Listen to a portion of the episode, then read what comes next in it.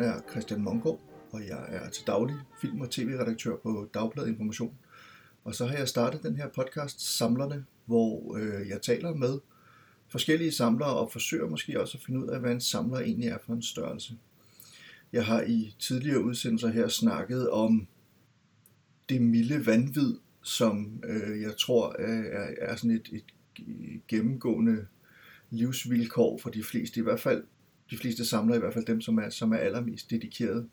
Og jeg er lidt spændt på at se, om, øh, om dagens gæst øh, også føler sig mildt vanvittig, når det kommer til det med at, at samle. Men det finder vi ud af lige om lidt, fordi jeg vil gerne byde velkommen til Linse Daggaard. Velkommen, Linse. Tak skal du have. Kan du ikke starte med at fortælle lidt om dig selv? Hvem er du egentlig? Jo, men jeg hedder Linse Daggaard, og jeg bor sammen med min kone Pia oppe i Nordjylland, øh, ved Pandrup, som ikke er så langt fra Blokhus. Og så er jeg redaktør for sociale medier på, hos Nordjyske Medier i Aalborg, så, og det har jeg været en del år, år efterhånden, 10-12 år tror jeg. Så ja, det er sådan den korte version. Yes. Og øh, det, her, det her, det kan vores øh, lyttere jo så desværre ikke se, men, men, men øh, vi, vi sidder og skyper sammen, øh, og til at starte med, så havde vi billeder på, og der kunne jeg jo se, at du sad i, ja, du sad omgivet af bøger. Og det skal ikke være nogen hemmelighed, at det vi skal snakke om i dag er bøger, og det er at samle bøger. Du er jo bogsamler, eller rettere sagt, du er bogstavsamler. Ja, øh, jeg skulle jo øh, også være på sociale medier, når jeg skulle øh, altså, snakke om samleriet der, ikke? Så, så, så skulle jeg finde på, hvad det så skulle være. Og, altså bogsamler, det er jo, det var, den var taget, så, så min kone faktisk, fandt faktisk på, at det skulle hedde bogstavsamleren i stedet for. Så det er det, jeg hedder på Instagram, og også på min, øh, jeg har også en blog, øh, bogstavsamleren, bogstavsamleren hedder det, .dk, hvor jeg blogger om øh, det, jeg samler på bøger, og hvad jeg læser og sådan noget. øhm og, og det, du har en Instagram-profil, hvor du hedder øh, netop også Bogstavsamleren, og hvor du øh, blandt andet unboxer ikke øh, ny moderne teknologi, men bøger. Prøv lige at fortælle lidt om det. Jamen det er jo øh, fordi, at øh, en gang imellem, så, så, så, så køber jeg også bøger, sådan, øh, du ved, øh, hos et forlag eller hos en antikvarboghandler, og altså specielt i den seneste tid her med, med coronakrisen og sådan noget, har jeg faktisk lidt, øh, købt lidt flere, fordi jeg synes, øh, man skal støtte dem. Men øh, så tænker jeg også, at så kunne det være, måske være meget sjovt for andre at se, hvad, jeg købte, og så har jeg lidt kopieret den der idé med at unboxe sin iPhone, eller hvad det nu var, man øh, for et, et stykke elektronik, man har købt. Så unboxer jeg simpelthen øh, et, en gammel bog, eller, eller en ny bog, som jeg har købt. Og det, det er simpelthen bare ideen. Og det er, det er ret sjovt at følge med i. Øhm Øh, øh, jeg sidder, altså fordi for det første kan jeg godt lide unboxing videoer i det hele taget. Jeg, jeg elsker emballage. Det, jeg vil ikke sige, at jeg samler på emballage, men jeg elsker lækker emballage. Der findes et, øh, et firma i USA, som hedder Gaylord.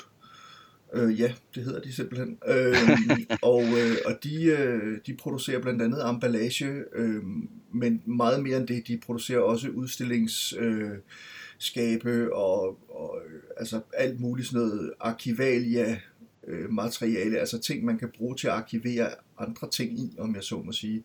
Og de leverer blandt andet til biblioteker og til museer og sådan noget over hele verden og sådan noget, men de laver simpelthen noget af det mest lækre emballage. Så, okay. det der, så, så kombinationen af at se nogen, der pakker en, en bog op, en ny eller en gammel bog, samtidig med, at, at der måske kan være noget lækker emballage. Det er rent porno for mig lidt. Jeg ved godt, det lyder lidt forkert, når jeg siger det på den måde. Men, men, en lille smule. ja, jeg vil sige, jeg har et nøgternt forhold til det, og jeg, jeg tror, jeg, jeg åbner pakker, som uh, en uh, syvårig åbner sine gaver. Altså, det, er, det bliver flået op nærmest. det har jeg godt Så jeg tror, jeg har lidt andet jordnært forhold til emballage på en måde. jeg har godt lagt mærke til desperationen en gang imellem, når du vil have pakket noget op, ja. så kan du lige klippe. Præcis. Fordi så skal der, øh, så skal, så skal, så skal der findes en saks eller en, en kniv eller et eller andet. Præcis. Øh, men, men prøv lige øh, at fortælle mig, at altså, du er bogsamler. Og øh, hvordan, hvordan kom du i gang med at samle bøger? Jamen, øh, altså, jeg kan jo næsten ikke huske, hvornår jeg startede, fordi det tror jeg altså, jeg har gjort altid. Jeg har, jeg har læst lige så lang tid, jeg kan huske tilbage til, så, til jeg var et, øh, et barn næsten, ikke? Altså, øh, og jeg har altid altså så er vi jo også tilbage i, øh, i 70'erne, og dengang var der jo ikke internet og den slags ting. Der var biblioteker selvfølgelig, og dem benyttede jeg også i stor stil, men, men jeg kunne godt lide, altså jeg ønskede mig altid, følelse, altså i fødselsdag og jul og sådan noget, så der ønskede jeg mig bøger. Jeg kunne godt lide at have bøgerne og, og, og, og få dem, eller så Så jeg har altid, jeg, jeg, kan altid, jeg kan ikke mindes, at jeg ikke har samlet på bøger nærmest. Altså, så længe jeg har været bevidst menneske, tror jeg, jeg har samlet på bøger og læst dem. Og elsket at eje dem og læse dem igen, og, og sådan på den måde. Ikke? Måske skrive mit sirlige navn i det og i bogen og sådan noget. Så det, det tror jeg altid, jeg har gjort simpelthen. Øh, du kommer lidt ind på det her, og det var også noget, vi faktisk snakkede om, før vi gik i gang med at optage, men, men noget af det, jeg personligt godt kan lide ved at samle ting, og ikke mindst bøger, jeg har også en kæmpe bogsamling af alt muligt, men det er, øh, det er den taktile fornemmelse. Det er fornemmelsen af at være omgivet af noget fysisk, og kunne tage noget fysisk ned fra hylden, bladre i det, øh, lugte til bøgerne, kan jeg også godt lide. Hvis det er gamle mm. bøger, så øh, jo, hvis de har stået i et rygerhjem, er det måske knap så sjovt, men, men nogle gange, så, altså, der gemmer sig så meget historie også i, i bøger i det hele taget, øh, ikke kun på siderne, om jeg så må sige, altså det der står, men, men også bare i selve genstanden, og, og ikke mindst de antikvariske bøger og sådan noget. Hvor meget har du været bevidst omkring den slags, altså det der med, at man pludselig er en del af en historie, man er med til at videreføre et eller andet?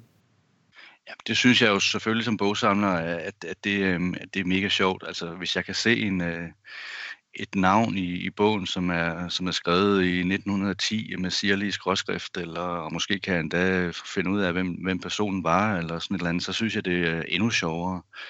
Øh, jeg vil sige, det der med, nu nævnte det med at lugte til bøger, altså, altså der er jo også noget push, øh, eller hvad hedder det, er noget frastødende, frastødende ved, ved biblioteksbøger simpelthen ikke, altså fordi de er generelt beskidte og lugter og, og pakket ind i noget plastikagtigt noget og sådan noget. Så Det er bare heller ikke den samme oplevelse at, at få sådan en bog i hånden, som mange andre har haft i hånden, uden måske altid at have haft en respekt for, for bøgerne, som, som private bogsamlere måske har mere af. Det ved jeg ikke, men, mm så, så derfor synes jeg heller ikke, at biblioteksbøger er den samme oplevelse simpelthen. Altså det, det, er, en, det er en ringere oplevelse i sig selv. Øh, det, sådan husker jeg det i hvert fald, da jeg læste øh, mange øh, biblioteksbøger som, som, som ung øh, og som barn. Ikke?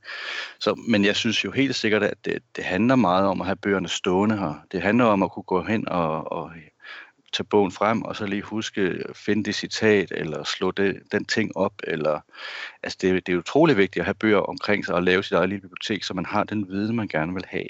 Altså både øh, viden i forhold til sådan leksikal viden, eller, eller hvad man skal sige, og også i forhold til litterær viden, altså at man kan tage hen og tage en roman op, og så hvad var det nu, der stod i den roman, hvordan var det nu, den startede, eller...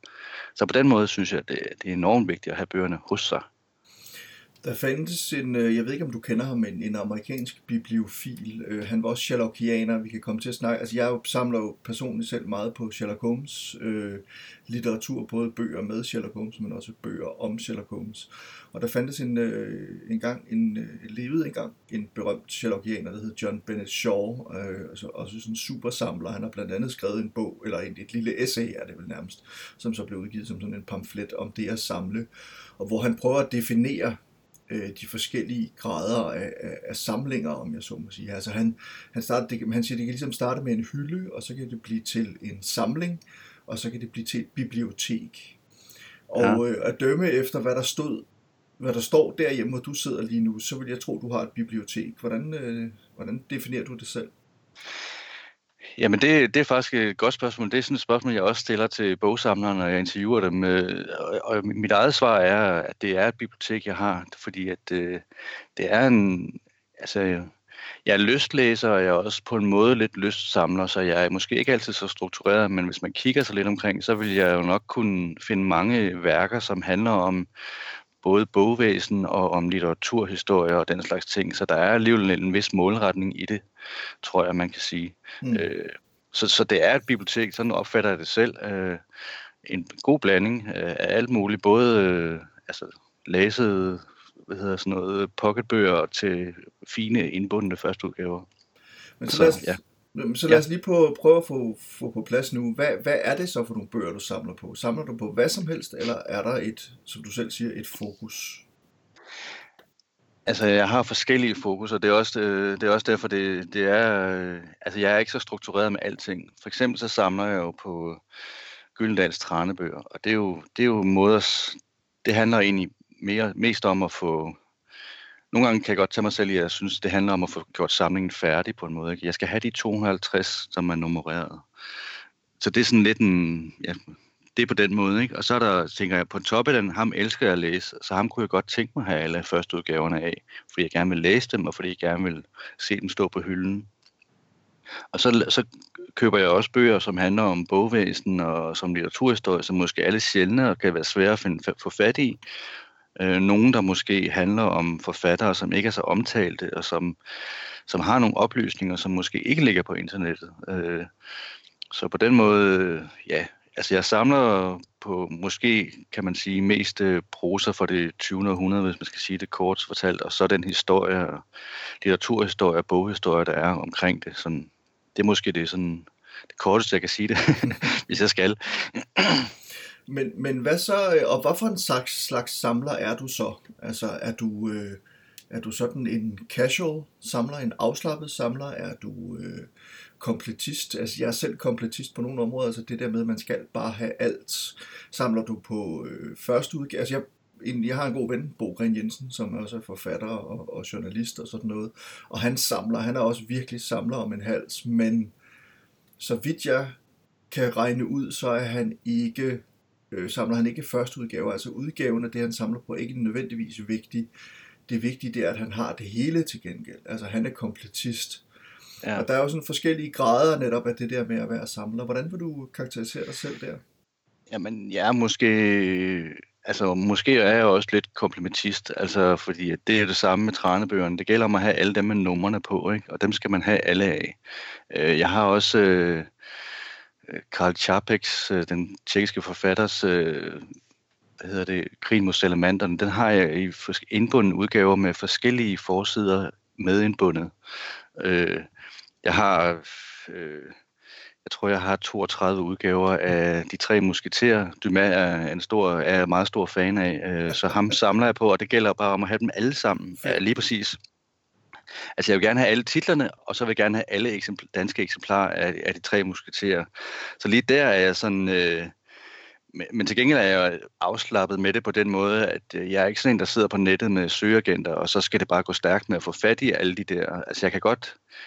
Jeg synes nemlig, jagten er meget vigtig for mig også. Øh, så, så derfor handler det også om at, at tage ud og kigge i genbrugsbutikkerne, eller i antikvariaterne og rode, og kigge lidt og holde lidt øje på den blå avis, og, sådan, altså, og så løbende, så, så har jeg jo så 10 forskellige projekter egentlig, som jeg er i gang med at samle med, og jeg ved ikke, om jeg nogensinde bliver færdig med dem egentlig.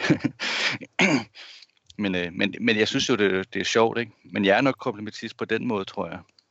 Men har du, har du lister og sådan noget, altså, som du, så, så du skriver ned? Altså, jeg, jeg har jo, jeg samler jo blandt andet også på film, øh, øh, også på grund af mit arbejde som, som filmanmelder og tv-anmelder og sådan nogle ting, og også fordi vi har meget stor kærlighed til film og sådan noget, men, men altså indtil jeg fik sådan et program på min telefon, hvor øh, alle mine film er registreret, så havde jeg det med altid at komme til at købe dubletter af filmene, fordi jeg simpelthen ikke kan huske, hvad fanden jeg har derhjemme, fordi jeg har så meget.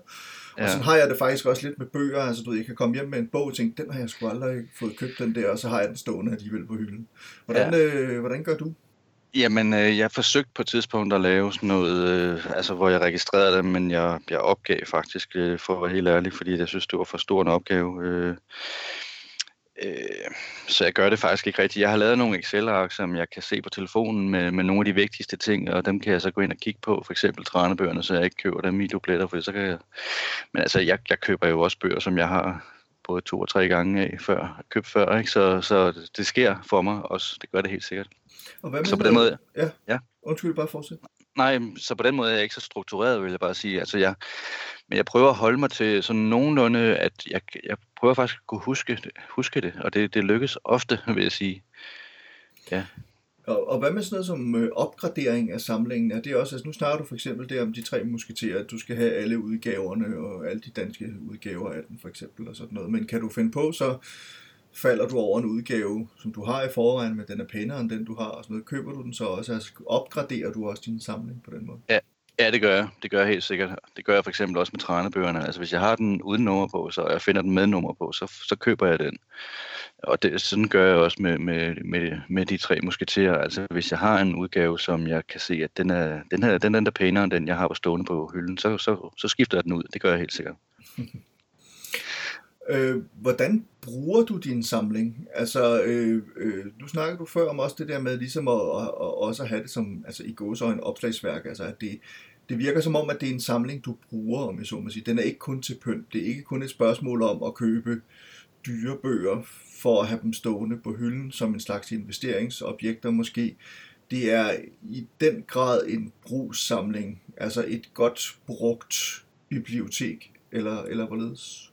Jamen, det er du fuldstændig ret i. Altså, jeg køber ikke bøgerne, fordi jeg, fordi som investering... Øh, øh, dels så tror jeg også, man skal købe nogle øh, i lidt dyre bøger, end jeg gør. Øh, og dels så tror jeg faktisk ikke, at bøger er en særlig god investering. Jeg tror faktisk, priserne falder sådan lidt, så, så jeg tror ikke rigtig, man får så meget ud af det egentlig. Men, men det, er, det er heller ikke det, jeg vil. Altså, jeg vil gerne bruge bøgerne. Og, men øh, en del af samlingen handler også om sådan nogle... Øh, sådan nogle projekter, jeg har, hvor jeg undersøger noget, som måske, måske ikke skal blive til noget journalistisk. Altså for eksempel øh, Karl Čapek, har, den tjekkiske forfatter, har, har interesseret mig lidt for, og vi har været, jeg har været på gange i, i Prag og kigge på nogle af de, de steder, hvor han har boet og den slags ting, og været i antikvaderen dernede for at finde noget tysksproget, engelsksproget og sådan noget, og få noget, fået noget materiale med hjem, og på den måde så samler jeg lidt sammen, og så skriver jeg nogle blogindlæg om det. Øh, jeg samler også på en gammel forlægger, der hedder Kai øh, Vol, som, øh, som udgav Emil Bønnelykke og nogle andre i, i 20'erne og 30'erne. Hans bøger samler jeg på, og måske på et eller andet tidspunkt kommer der også nogle blogindlæg ud af det. Øh, og på den måde har jeg sådan nogle, sådan nogle hvad skal man sige, halvblog, halvjournalistiske projekter, som jeg går og nørkler lidt med, dels for at blive lidt klogere selv, og dels måske fordi det skal på et eller andet tidspunkt øh, jeg blive til et eller andet blogindlæg eller sådan noget. Altså, jeg tror ikke, øh, jeg bliver så struktureret, at jeg, kan, jeg, jeg tager mig sammen og skriver bøger, som du gør, men, men i hvert fald så er det sådan nogle, det er ligesom sådan nogle halvjournalistiske projekter, som jeg sådan, og så samler jeg alt til mig, hvad jeg kan finde om emnet simpelthen, øh, for ligesom at have det stående her. Men, men noget af det, jeg har lagt mærke til som journalist, øh, nu har jeg også selv arbejdet med det i mange år, og også skrevet flere bøger og sådan noget, som du kommer ind på, men øh, men noget af det, jeg også har, har fundet ud af med, med mine samlinger, både film og bøger og tegneserier og sådan nogle ting, det er det der med, at man er journalist, det er en god måde at retfærdiggøre over for sig selv på, når man køber et eller andet. Det ved jeg ikke, om du kan genkende. Jo, det kan jeg godt. så hænger det i hvert fald godt sammen at være komplementist. Ikke? Så skal man have det hele, fordi at i anden udgave kunne der være en tilføjelse, som var vigtig at få med, og hvis nu man skriver en bog om det, og så ikke er den med, så vil det være pinligt. Så man skal selvfølgelig have det hele, det er klart. Den, det kan jeg godt genkende. så, så ja. Men, men, men, men det er jo netop det der med, altså, øh, og, og det er jo, altså, for, for så vende tilbage til måske lidt af det der med det milde vanvid, øh, øh, som, som jeg jo synes er en, en ret fantastisk betegnelse for bogsamlere og for samlere i det hele taget, kan man jo godt bruge den. Altså at, mm. at man er jo ikke rapplende tosset men man har alligevel en rem af huden, når man skal være en lille smule besat og en lille smule sær for netop det der med at kunne dykke så langt ned i noget, altså at have, som du snakker, og som du sagde før, hvad var det, 25-30 udgaver af, af de tre musketerer for eksempel, eller sådan noget. Altså, så hvis, hvis, du bare for, hvis man bare fortæller det til en, som ikke samler, og som ikke har det der i sig, så vil vedkommende tænke, hold kæft, hvor er det tosset, det der. Ja. Men hvis man siger det til en anden samler, så vil det afføde beundring, og, ja. øh, og misundelse formentlig også. Ikke? Så jeg tænker lidt, det der med, hvis vi lige vender tilbage til det der med vanvittigt, altså skal, der ikke være, skal man ikke have en lille rem af huden for at være samler, øh, og bogsamler, men samler i det hele taget? Jo, det tror jeg. Jeg tror også, det er derfor, at man kigger på nogle af de gamle skal man sige, bogudgivelser, som nogle af de gamle bogsamlere i 50'erne og 60'erne udgav, så hedder de jo også øh, bogsamlerens helvede og den boggale, og altså, de er jo godt klar over, at der er den der fli af et eller andet, ikke? Og jeg kan da også, da jeg var ungkald og boede i en toværelses på, på Nørrebro, altså der, der skulle distriktspsykiatrien nok ikke komme forbi, fordi så ville de jo sikkert have synes, at, øh, at, at, at han var parat til indlæggelse, for der lå jo bunker over alt, ikke? Altså, og man kunne dårligt komme frem i lejligheden, ikke? Altså, nu er jeg jo godt gift heldigvis, ikke? Så og vi har meget mere plads her øh, på, på vi bor på et nedlagt landbrug herude på landet, ikke? Så, så og det kan styres på en eller anden måde, ikke? men det er, er helt sikkert som, altså det er som at have en mark op til en meget pæn øh, havet mark op til, op til en urskov, ikke? og hele tiden holde urskoven lidt på afstand, ikke? fordi ellers vokser det bare til, altså, og man kan slet ikke overskue det. Og, og den situation må man ikke ende i. Jeg tror, jeg har prøvet det lidt, da jeg boede i den der ungkalde lejlighed, at det var simpelthen bare jamen det gik galt altså, på en måde, ikke? Altså fordi at man, jeg kunne ikke overskue, hvad, hvad der var der, og hvor jeg, jeg kunne ikke finde det, jeg gerne ville bruge og sådan noget, ikke? Altså, men, altså det kræver faktisk også en vis, øh, øh, hvad skal man sige, øh, noget, nogle lokaler, som kan bære øh, samleriet. Altså man skal have den plads, der, der, altså, så man kan få tingene op på reolen og op på hylderne og i en vis orden. Øh, fordi hvis det bare står i kasser og, og kældre og sådan noget, så, så får man aldrig brugt det til noget. Og så, så er det spild næsten, synes jeg. Mm. Altså det gælder om at have så meget, man skal have så meget plads, så man, så man kan have sine ting op, øh, op på hylderne, fordi ellers så kan man altså ikke gå ned hen og, og ja, så kan man ikke bruge sin samling til noget, synes jeg ikke. Nej, jeg forstår godt, hvad du mener. Jeg må sige, at, at, at det, det er jo også et, et lidt et problem, jeg har. Altså, jeg bor også på landet, på, for, har forholdsvis meget plads og sådan nogle ting, men, men jeg kan da også godt se, at, at, at, at samlingen tager mere og mere plads. Og jeg har også været, jeg har været nødt til inden for de seneste ja, små 10 år at fokusere min samling i højere grad. Mm. Og vælge nogle ting fra, fordi jeg simpelthen samlede på for mange forskellige, altså samlet på, på for, for mange forskellige ting simpelthen.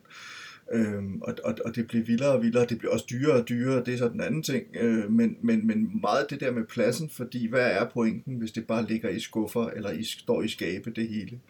Ja. Øhm, men jeg tænker også, at, at altså en måde at holde vanvittigt fra, fra døren på, er jo også, øh, og det har du også været lidt inde på, men det der med at fokusere, altså have nogle områder, man så fokuserer på, og zoomer ind på, og så samler man, hvad der nogle gange er på det område, og hvis man så ender skulle være i den lykkelige, skråstreg ulykkelige situation, alt efter hvor en samler man er, at man ender med at have samlet færdig ja. øh, i, i, øh, inden for det område, jamen så kan man jo så ret fokus et andet sted hen. Det er jo det fede ved bøger, det er, altså der er jo uendelig mange bøger øh, udgivet igennem mange hundrede år, og, og, og derfor løber man sgu nok aldrig helt tør for, for, for, for bøger. Men jeg tænker, at, at det der fokus, du så også har på nogle forskellige områder, at det også er med til at holde en i gåsøjne normal.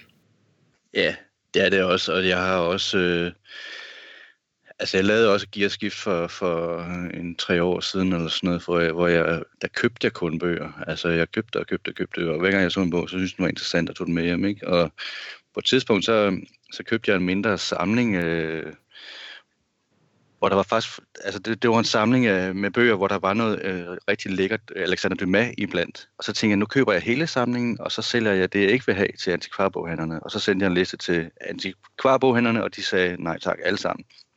Og så tænkte jeg, så sælger det altså selv. Og så gjorde, det gjorde jeg, så, så derfor sælger jeg også noget af det, jeg ikke kan bruge på den blå avis, og på den måde finansierer jeg faktisk også lidt det, de bogindkøb, jeg laver. Øh, så, så jeg, har, jeg sælger faktisk også ud af min samling, simpelthen bare for at få plads til at finansiere det, jeg egentlig gerne... Øh, på den måde har jeg forsøgt sådan at hvad skal man sige, at strømligne min samleri på en måde, øh, så, det, så det stadig kan lade sig gøre øh, økonomisk og også pladsmæssigt. Altså at hvis, hvis, hvis der er nogle bøger, som jeg tænker, okay, nu har du læst dem, og du behøver faktisk ikke rigtig at have den stående, jamen så, så er jeg afsted med den igen til en ny bogsamler. Sådan simpelthen. Ja, og det er der, der er jo selvfølgelig noget poetisk i det der med at give det videre, fordi man selv man har jo selv fået det et sted fra, og nu giver man det videre til nogle andre. Jeg må så sige, at jeg er en af den slags samlere, som har meget, meget svært ved at give ting fra mig. Altså jo, jeg kan godt gøre det, hvis jeg beslutter mig for, at jeg ikke vil samle på noget, men, men, men, øh, men, øh, men ellers, jeg, jeg har virkelig svært ved det, altså både med bøger og film, og jeg har så meget som jeg sikkert godt kunne skaffe mig af med, eller sælge videre, eller pakke i kasser og lade stå et eller andet sted, fordi jeg behøver ikke nødvendigvis have det stående fremme, fordi jeg bruger det ikke, men jeg har godt nok svært ved at, at, at skille mig af med det, må jeg sige. Det bliver, det bliver en meget smertefuld oplevelse. Jamen, det er heller ikke særlig sjovt at gøre det egentlig, altså hvis det, specielt ikke hvis det er noget, man holder af, så på den måde, men man kan jo kun trøste sig med netop, som du siger, at man er en del af en kæde, hvor, hvor en bog, den, øh, den skal jo hen et sted, hvor, hvor, hvor den kan stå på en hylde og blive set, og måske åbnet en gang imellem. Ikke? Det, det er det vigtigste, synes jeg. Men, men, og der kommer du også også ind på noget af det, som, som måske er lidt øh, mærkeligt ved det der med at være samler i dag, især af, af, af et fysisk objekt som, øh, som bøger, og for den sags skyld også film, kan man snakke, altså film er det jo nærmest endnu værre, der er jo en stort set ikke nogen, der gider at have fysiske medier i dag, og det sker jo oftere end ikke, at jeg bliver tilbudt øh, store DVD- og Blu-ray samlinger, fordi folk simpelthen går over til streaming og sådan noget. Jeg forstår så ikke helt, at de gør det, fordi, øh, øh, eller jo, jeg forstår godt, at de gør det, men jeg forstår ikke, at de tør, øh, fordi der er så mange ting, man ikke kan se på streaming i dag, som kun kan fås på DVD eller på Blu-ray eller på Laserdisc for den sags skyld. Så det er jo sådan også en af grundene til, at jeg har en stor samling, det er for overhovedet at kunne gøre mit arbejde.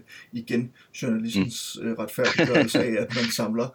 Ja. Men, men der er sket noget med bogmarkedet, som jeg også synes er interessant, øh, og det er jo, at, at det er blevet sværere at at sælge bøger. Altså det er svært at komme af med sine bøger i dag, og igen, altså folk, der, der, der skal af med bøgerne, så går de ned til antikvarboghandleren i håbet om, at de kan sælge dem, og måske få en lille skilling ud af det, eller bytte det til noget andet, eller et eller andet, og oftere end ikke, som du også sagde før, så vil de slet ikke have noget med det at gøre.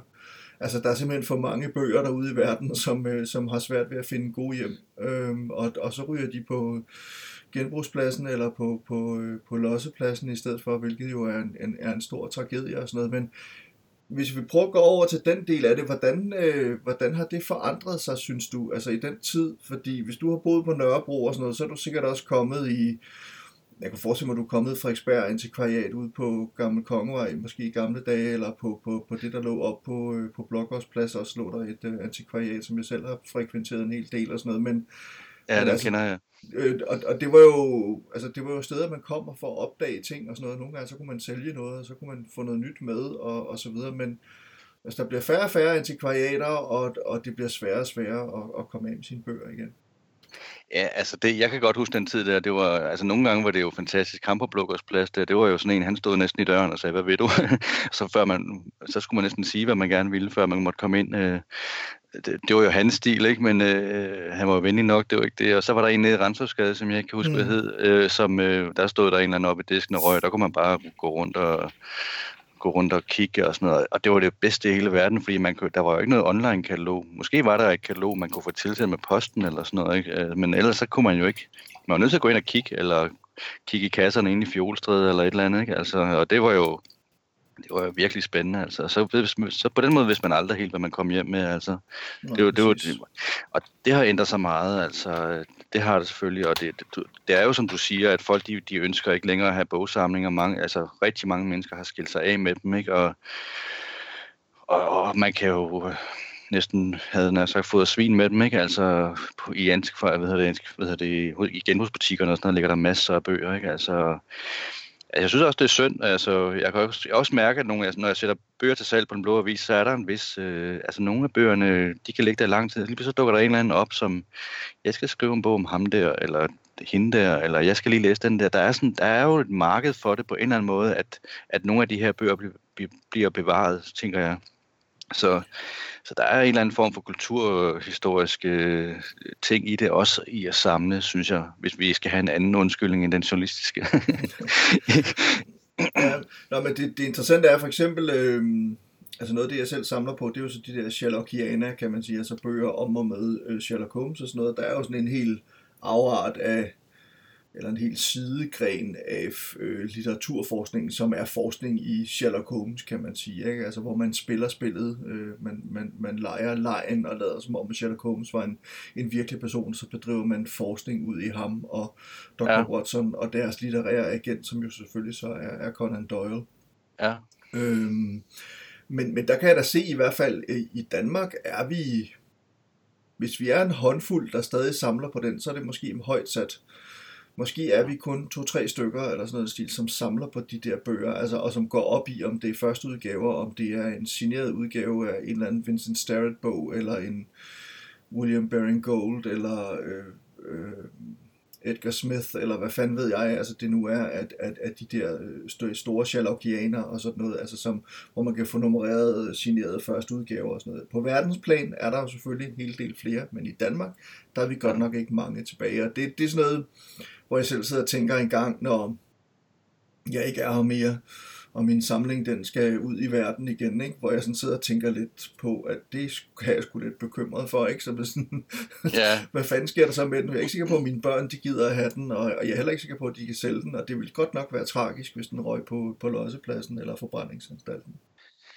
Men det, er jo, men det er jo en frygtelig ting, som, øh, men det er også en del af den fødekæde der på en måde. Altså hvis man kigger i nogle af de gamle betragtninger eller gamle beskrivelser af gamle samlere i øh, 1800-tallet eller øh, det 20. århundrede, ikke? altså at kæmpe samlinger, fine, fine samlinger med masser af struktur og øh, retning og så videre, som ved, ved, ved en eller anden stød bliver spredt for alle vinden lige pludselig. Ikke? Altså man tænker, at det var da forfærdeligt på en måde. Ikke? Altså, men, men det er jo også bogsamlingers natur, det er jo også at blive spredt igen. Mm, mm. Jo, det, er, bestemt, bestemt. det er desværre, men øh, man tænker jo selv, at det er den fineste samling, man har samlet, at den burde blive, for, øh, blive, burde blive overdraget til en anden, som den er, men øh, ja. Altså målet må være at vinde i Eurolotto og lave sit eget bibliotek, som så er, hvor det står i fundatsen, at det må simpelthen ikke, øh, det skal bare bestående til evig tid. Ikke? Jamen, den er jeg med på. Det synes jeg er godt. At man, man kan blive valgt til præsident, så får man vist nok i USA, så får man vist nok sit eget bibliotek, har jeg hørt. Ja, jeg ved sgu ikke med Donald Trump, om han så får et med pixelbøger i, eller hvad, men... Øh, det kan være. hvad hedder det? Øh, lad os prøve øh, måske at gå lidt mere praktisk til værks i forhold til, vi har været lidt ind, du har også været lidt ind på det og sådan noget, men det der med at samle og jagten, som jeg personligt også stadigvæk synes er ret sjov. Man kan sige, det er blevet på den ene side er det blevet meget nemmere på grund af internettet. Altså man øh, lige pludselig er den anden side af verden ikke ret langt væk, og man kan gå ind på Ape Books, eller man kan gå ind på antikvariat.net, øh, eller øh, nogle af de andre øh, forskellige øh, hjemmesider, der findes, hvor man kan søge efter bøger. Man kan gå på eBay og så videre. Og så lige pludselig, så det der måske engang var en sjælden bog, så er den tilgængelig. Det betyder jo også, at det der begreb sjælden i virkeligheden har forandret sig en hel del, fordi det kan godt være, at noget stadigvæk er ja, sjældent og, og dyrt og sådan noget, men der, der, der er næsten ikke noget efterhånden, som er uopdriveligt, medmindre det er udkommet i så små oplag, eller er så gammelt, at, at det nærmest ikke eksisterer længere. Men, men, øh, men, men hele det der med internettet har jo forandret utrolig meget, og det har jo så altså, gjort det nemmere på den ene side, men også gjort det sværere, fordi pludselig har folk fået en anden bevidsthed om, hvad, hvad ting er værd, eller rettere sagt, hvad de tror, ting er værd og sådan noget. Men kan du ikke prøve at fortælle lidt om, hvordan, øh, altså udover, du, du snakker stadig om, om at gå over i bogkasser, antikvariater og måske loppemarkeder, og man kommer forbi en antikbutik ude på landet, og så tænker man, jeg går lige ind og ser, om de har nogle bøger og sådan noget. Men, men hvordan fungerer det for dig? Jamen det fungerer, det fungerer faktisk på den måde, at, øh, at øh, jeg kører rundt og kigger i genbrugsbutikkerne i Nordjylland. Det gør jeg, det gør jeg ofte. Øh, ikke i øjeblikket naturligvis, men ellers normalt så gør jeg det meget tit. Øh, næsten hver weekend er jeg ude og kigge øh, forskellige steder, og så skal man, så, så går man og kigger de her samlinger, og så kigger man på, om, om der er, måske dukker noget op, siden man var der sidst.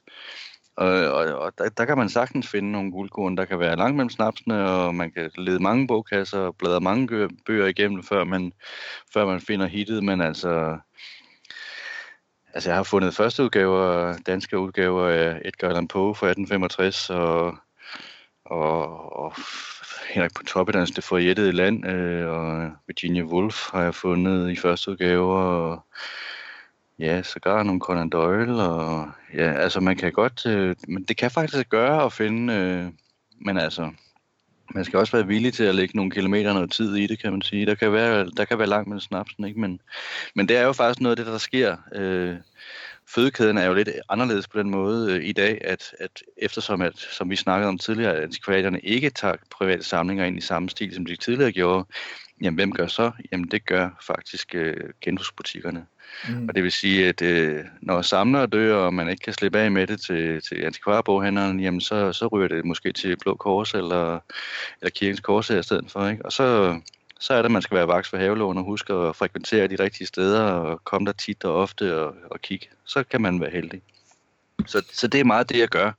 Og en gang imellem tager jeg også til loppemarkedet og øh, er heller ikke ligegyldigt, hvilket slags loppemarked. Det skal typisk være et spejderloppemarked, eller sådan lidt velgørenhedsagtigt loppemarked, fordi så, så er folk lidt mere villige til at, til, at, til at give den noget, der er noget værd at sætte ud til.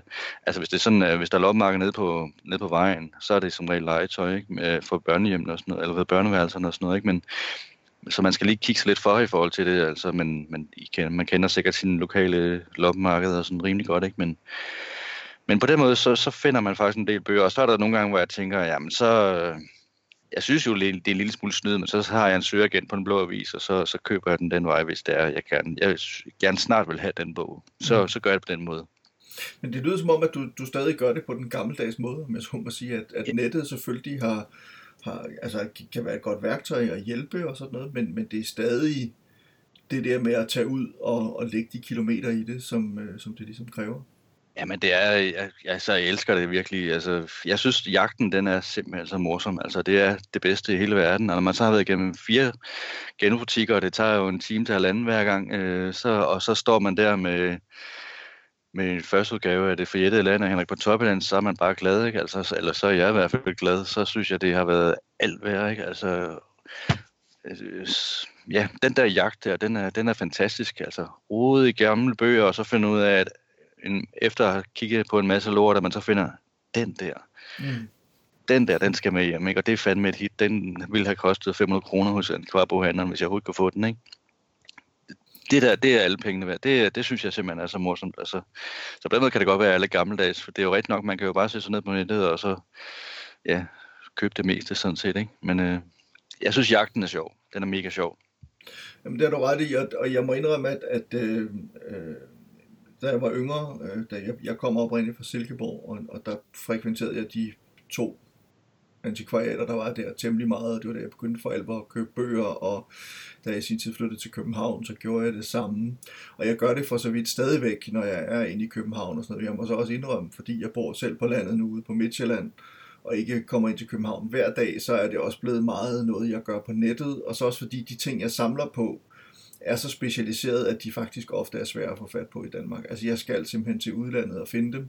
Jeg har lige været i New York, øh, jeg måtte rejse, jeg sad i New York og skulle skrive bog, og måtte rejse tidligere hjem, fordi øh, grund af det her coronalort. Øh, men, men, øh, men der var jeg selvfølgelig også ude og, og, og besøge de antikvariater og, og boghandlere og sådan noget, jeg, jeg ligesom kunne komme i nærheden af. Men øh, lad mig lige spørge en gang, har du sådan et netværk af folk? Altså, fordi noget af det, man jo også finder ud af som samler, det er fordi så mange af os er der jo heller ikke. Altså, som sagt, i forhold til at samle Sherlockianer, altså litteraturen om øh,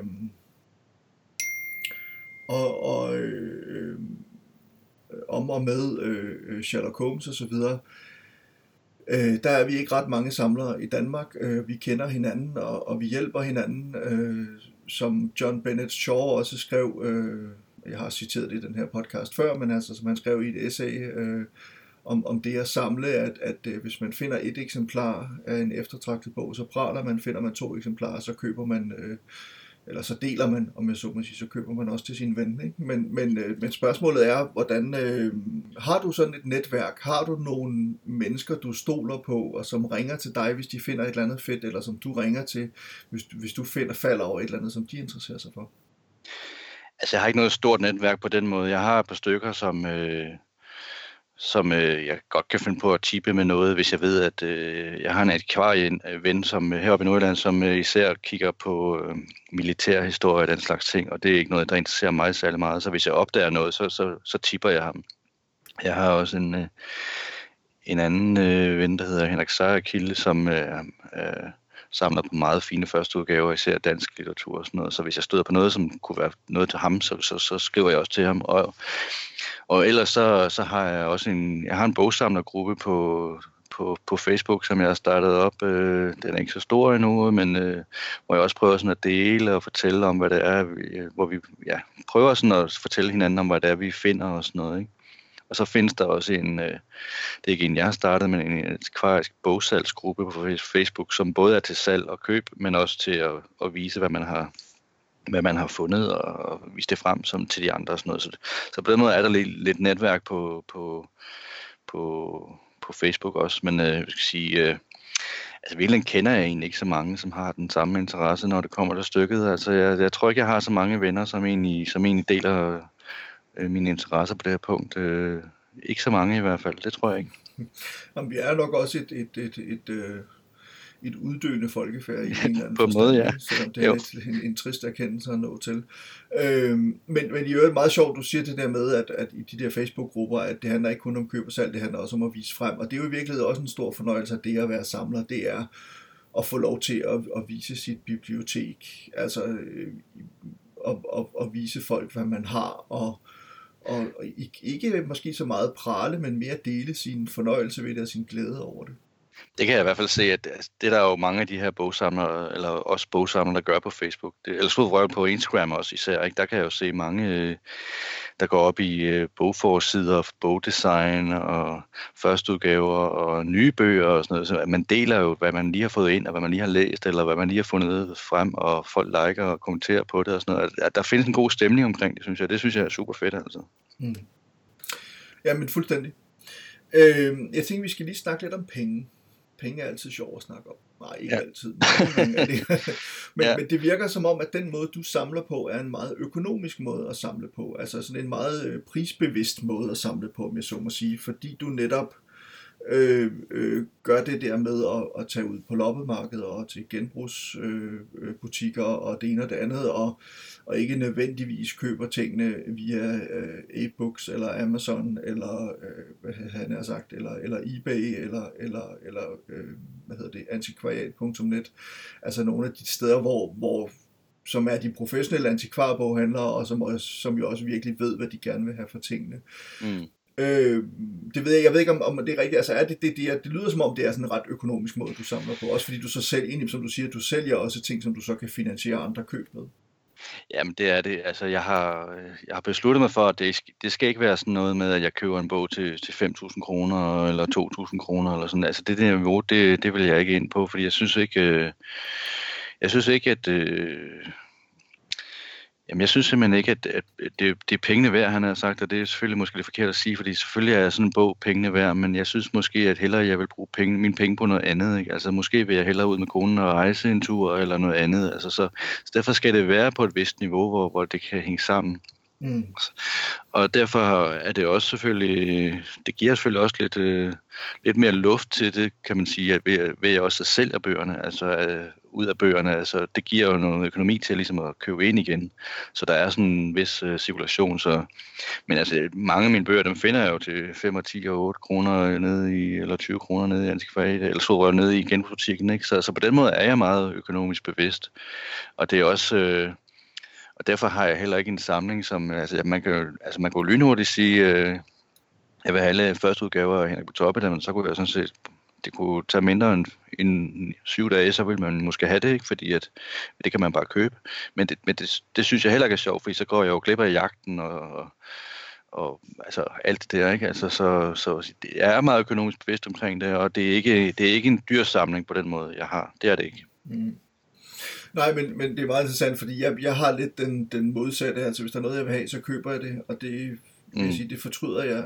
Jeg, sige, for, nej, jeg fortryder det ikke, men jeg tror, min bankrådgiver fortryder det øh, på mine vegne. Øh, fordi jeg, altså, og, og, det, og det, altså, det, det snakkede jeg også om i den, i den seneste podcast, det der med, at jeg har prøvet at stå nogle steder, hvor jeg simpelthen har fået overbevist mig selv om, at jeg ikke kan leve uden en bestemt ting og så køber jeg den, også selvom jeg godt ved, at det økonomisk set er fuldstændig uansvarligt at gøre det og sådan noget. Det lyder ikke som om, at, at, øh, at du løber ind i den slags øh, hvad skal man sige, e- e- eksistentielle øh, udfordringer. jeg prøver at undgå det. Ja. Hvad hedder det? Øh, men prøv at fortælle mig, hvad er, øh, så vil jeg lade være med at spørge om den mest værdifulde bog i din samling, men jeg kunne godt tænke mig at spørge om, om, om hvad, altså, hvad, hvad betyder mest for dig? Eller findes der nogle elementer i din samling, nogle bøger i din samling, som, som, hvor der knytter sig en virkelig sjov historie til, eller, eller som bare er noget af det mest fantastiske, du, du, du nogensinde har haft øh, fingrene i, om jeg så må sige? Altså, jeg synes øh, som regel, det der betyder mest for mig, det er ikke så meget, at den er, hvor pæn den er, eller det er en bestemt bogbinder, der har indbundet den. Sådan, det er mere, hvad skal man sige, historien omkring det. Øh, for eksempel har jeg en rimelig laset øh, udgave af øh, en bog, der hedder Oranienburg, som er skrevet af en øh, tysk rigsdagsmedlem, der hedder Gerhard Seger i 1934, og Hermann Heinrich Mann har skrevet forordet til den. Ikke? Og den synes jeg er fantastisk, fordi det er den første beretning om korsetlejrene i Tyskland på dansk, og, og at og manden måske døde der og sådan noget. Så på den måde har den en eller anden sådan noget historisk vingesus i, i sig, som, som jeg synes er fantastisk. Jeg har også øh, en anden eksempel er Emil Bønnelykkes øh, Asfalt, Asfaltens sange, som jeg har Øh, den har jeg godt nok købt inde hos Vangsgaard her for nylig, eller for, på et tidspunkt øh, over nettet. Det indrømmer jeg. Det indrømmer jeg. Øh, den, har, den, har, den har tilhørt i Emil Bønnelykkes bror, og han har ikke læst det hele, for den er ikke sprættet helt op. Det synes jeg også er lidt morsomt. og så har jeg et sidste eksempel, jeg lige kan komme med, det er, jeg fandt på, på DBA en øh, øh, Rosanna, øh, første roman af Maja Sjøvel og, og Per Valø, som er signeret til Irene og Bent Torndal. Og Bent Torndal kendte jeg ikke rigtig, men det var hans datter, der solgte den til mig. Men Bent Torndal har vist nok været krimiforfatter i Danmark, og ja, været aktiv i 60'erne og 70'erne. Som... Men der er simpelthen uh, Maja Sjøvel og Per Valø har, har underskrevet den i København i, i 1972. Det synes jeg også er lidt sjovt.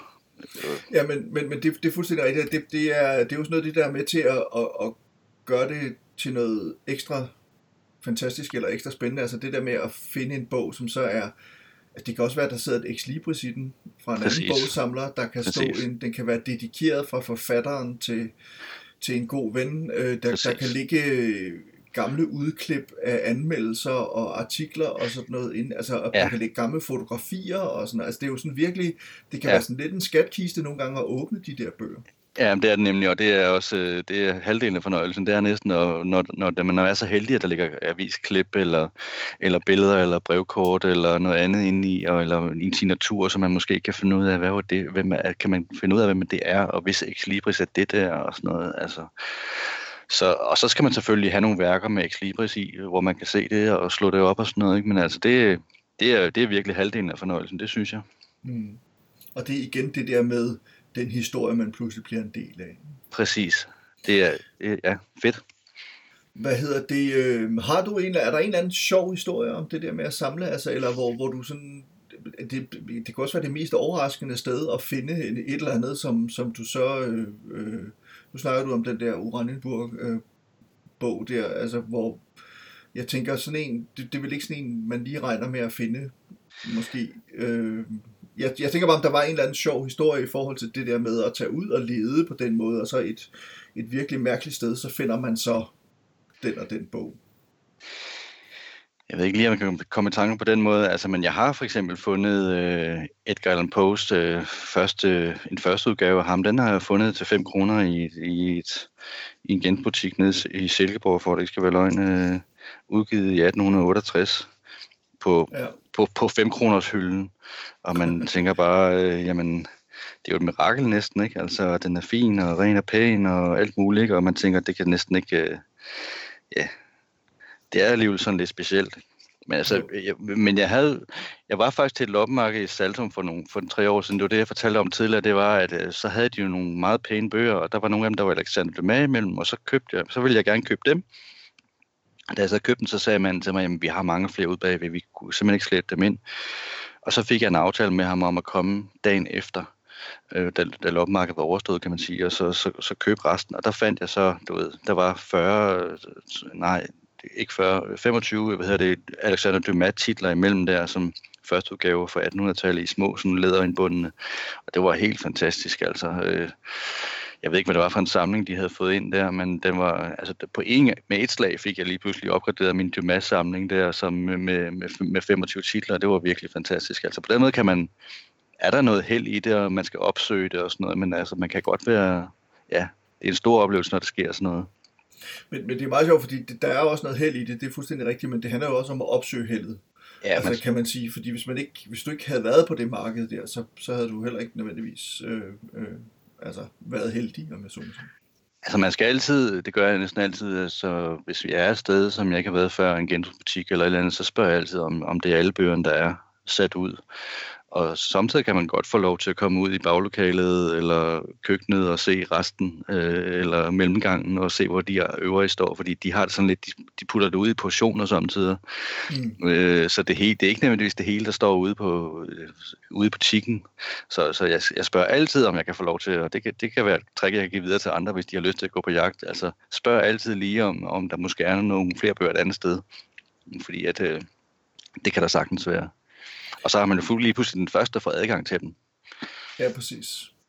Hvordan, øh, ja, og det er, jo, det er jo lidt ligesom øh, de hollandske bogsalg inde i øh, Helligåndskirken, øh, eller Helligåndshuset øh, på strøget i København, hvor jeg ved, at, at de seriøse bogsamlere og de andre antikvariater og sådan noget, de står jo ofte, altså de, så kommer de simpelthen den første dag for at se, hvad ja. er der er interessant her. Det skulle da ikke undre mig om dem, der afholder de øh, hollandske bogudsalg, at de også har nogle, nogle forbindelser, de så giver tidligere adgang end andre og sådan noget, så de ligesom kan få lov til at se, hvad er der af værdifulde sager her? Er der noget interessant? Ikke?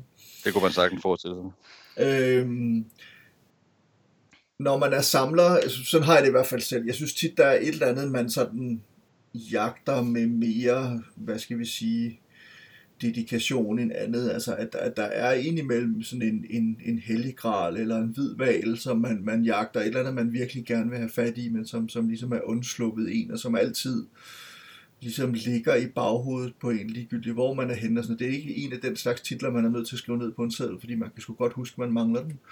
Øhm, har du også sådan noget? Altså er der, er der nogen, for eksempel din Dumas-samling, altså er der nogle ting, du mangler der, som, som du sådan hele tiden holder øje med?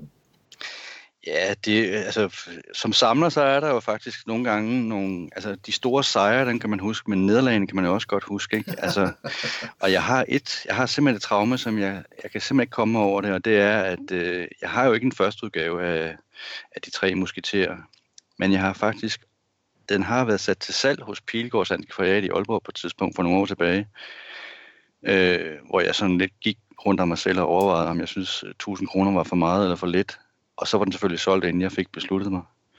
og det værste ved det var altså, at, at det var en første udgave, og den var ovenkøbet, den var faktisk ovenkøbet trygt på min arbejdsplads. Øh, øh, nordiske medier er jo over 250 år gammel og trykte også bøger i 1800-tallet, så, så den er faktisk trygt i Aalborg.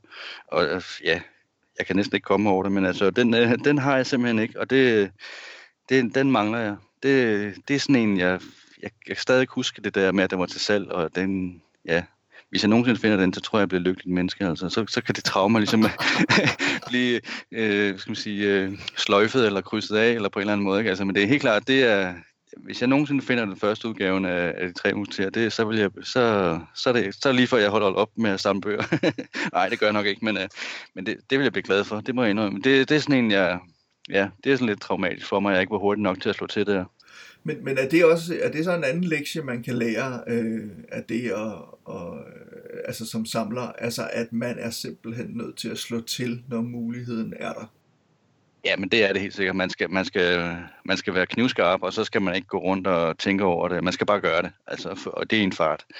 Men der selvfølgelig, det er alt for mange penge og sådan noget, men altså, ellers så skal man bare slå til, og så hvis man så fortryder, så kan man jo prøve at komme af med den igen og se, om man kan gøre det uden alt for meget tab. Men altså, hvis man ser en bog... Øh, altså, jeg, jeg kan samtidig gå i de der genbrugsbutikker, og så køber jeg også nogle bøger med hjem, og så når jeg så kommer hjem, fordi det skal gå stærkt og sådan noget, så kan jeg godt se, okay, der, var, der manglede sgu for den første side, eller sådan noget, så er det ud med den, ikke? Så har jeg givet den 5 kroner for den, og så er der ikke noget at gøre ved det, men, men der er ingen tvivl om, at når, når muligheden står, der er der enten om det så er en genbutik, eller det er dansk kvadrat, eller det er online, så skal man slå til, fordi at, øh, det er ikke sikkert, at man får chancen igen, og der kan gå, der kan gå mange år, før, før den kommer igen. Så ja, det, det er i hvert fald læren.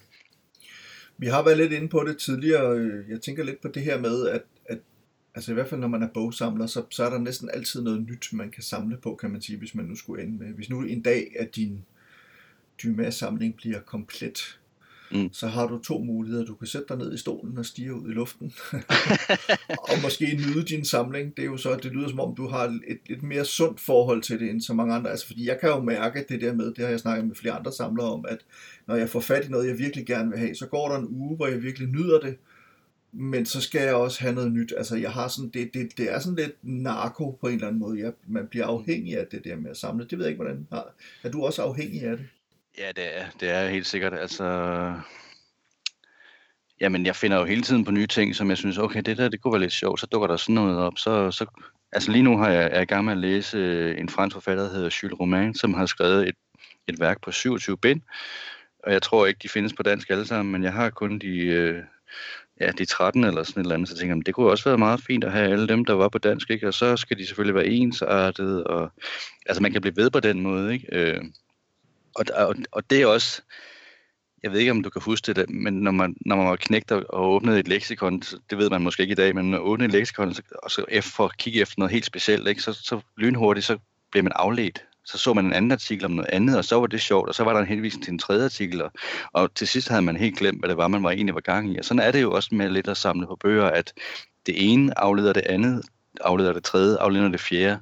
Mm. Øh, Karl Čapek, den tjekkiske forfatter, som jeg talte om tidligere, som jeg har undersøgt lidt, han havde en bror, som øh, hed Josef Čapek, som var, var kunstmaler, og han lavede kubistiske bogforsider og dem har jeg sådan lidt været lidt fristet af at hente nogen hjem fra Tjekkiet af, men, øh, men jeg tænker også bare, hvis jeg først begynder på det, altså hvad så, altså hvad skal jeg med dem egentlig, altså jeg, men jeg synes godt nok, de er fede, det må jeg indrømme. og sådan skal man, sådan skal man hele tiden sådan lige, øh, ja, altså finde ud af, om, ja, hvor skal, ens, øh, hvor skal ens samling og ens samleri tage retning? Og det, det gælder om at passe en lille smule på med det, tænker jeg også, fordi ellers så kan man altså godt nok, øh, det kan være svært at styre, altså. Det er meget sjovt, øh, hvis vi skal bruge en moderne analogi, som, som, som de unge mennesker, der måske lytter til det her, kan forstå. Så det er lidt ligesom at gå i, på YouTube for at se en bestemt video. Ja. Og pludselig så har man siddet i tre timer og set alle mulige videoer, i stedet for at lave noget fornuftigt, han har sagt. Det kan jo så også godt være fornuftigt at sidde og se videoer på YouTube, det er der ikke nogen tvivl om. Men, men det ene tager det andet, præcis som du siger. Så det er sådan et, et, et, et, et, et rabbit hole der, man dykker ned Ja. i, som en anden øh, Alice i, i Eventyrland. Ikke? Pr- præcis, ja. Øhm, her til sidst, lidt, så synes jeg, vi skal prøve, hvis vi kan, i fællesskab at tegne et portræt af en samler. det lyder næsten som titlen på en bog. Ja. Er, der er, en, er der en, der hedder et offer for en samler? Det er noget andet. det er krimi, øh, er det ikke? jo, det tror jeg, det er sådan noget den stil. Øh, Ja. Men jeg tænker lidt, øh, portræt af en samler, hvad er, altså med udgangspunkt i dig selv, og, og måske også nogle af de mennesker, du har mødt og sådan noget, hvad er en samler for en type? Der findes jo mange forskellige samlere og sådan noget, men der er alligevel en del fællestræk. Og, og lidt det der med igen, at det der milde vanvid, man bliver grebet af, altså den der besættelse, man kan få, som Mm. jo også gør, at ens omgivelser nogle gange kan se lidt skævt til en. Altså ligesom tænke, hvad fanden er det, du har gang i der? Som, og folk, der ikke selv samler, de kan have virkelig, og det, jeg har sagt det før, ikke? Men, men altså folk, der ikke selv samler, kan virkelig have svært ved at forstå, hvad alt det der hurlumhej, det egentlig går ud på. Så jeg ved ikke, hvordan, hvordan øh, hvad, hvad tænker du, hvad er en samler for, et, for, for en størrelse? Jamen, jeg tænker også, der er forskel på samlere. Altså, jeg, jeg kan for eksempel heller ikke forstå folk, der samler på kuglepinde eller på ølflasker. Eller, du, altså, det tænker jeg, det vil jeg ikke interessere mig for. Jeg forstår godt man, manien, han har sagt, hvis jeg nu skal bruge et negativt ord. Men, men jeg forstår måske ikke lige, hvorfor det. Øh, og så igen, så gør jeg måske alligevel, fordi noget af det, der, han- det, der også handler om, det er jo også nysgerrigheden. Og den vidensindsamling, man laver samtidig med, Øh, at man samler på, øh, på ølflaskerne, så, så ved man måske, at der var et, engang et bryggeri, der lå der og der, og de prøvede lavet dem og dem, og den og den slags øl og sådan noget. Ikke? Og sådan er det også med bøgerne, at man, man, man ophober, man indsamler viden omkring øh, bogtrykker og bogindbinder og forfattere og boghistorie, og hvordan opførte danske læsere sig i 1930'erne. De købte den slags bøger, der så sådan ud og sådan noget. Ikke? Altså, altså jeg tænker, nysgerrigheden er i hvert fald en stor del af det. Æstetikken er tit også en del af det, tænker jeg. Altså, hvordan ser tingene ud og, og sådan noget... Øh, ja, noget ja, interesse for, for, for, for dem emne, man er i gang med. Det tænker jeg i hvert fald er en del af det.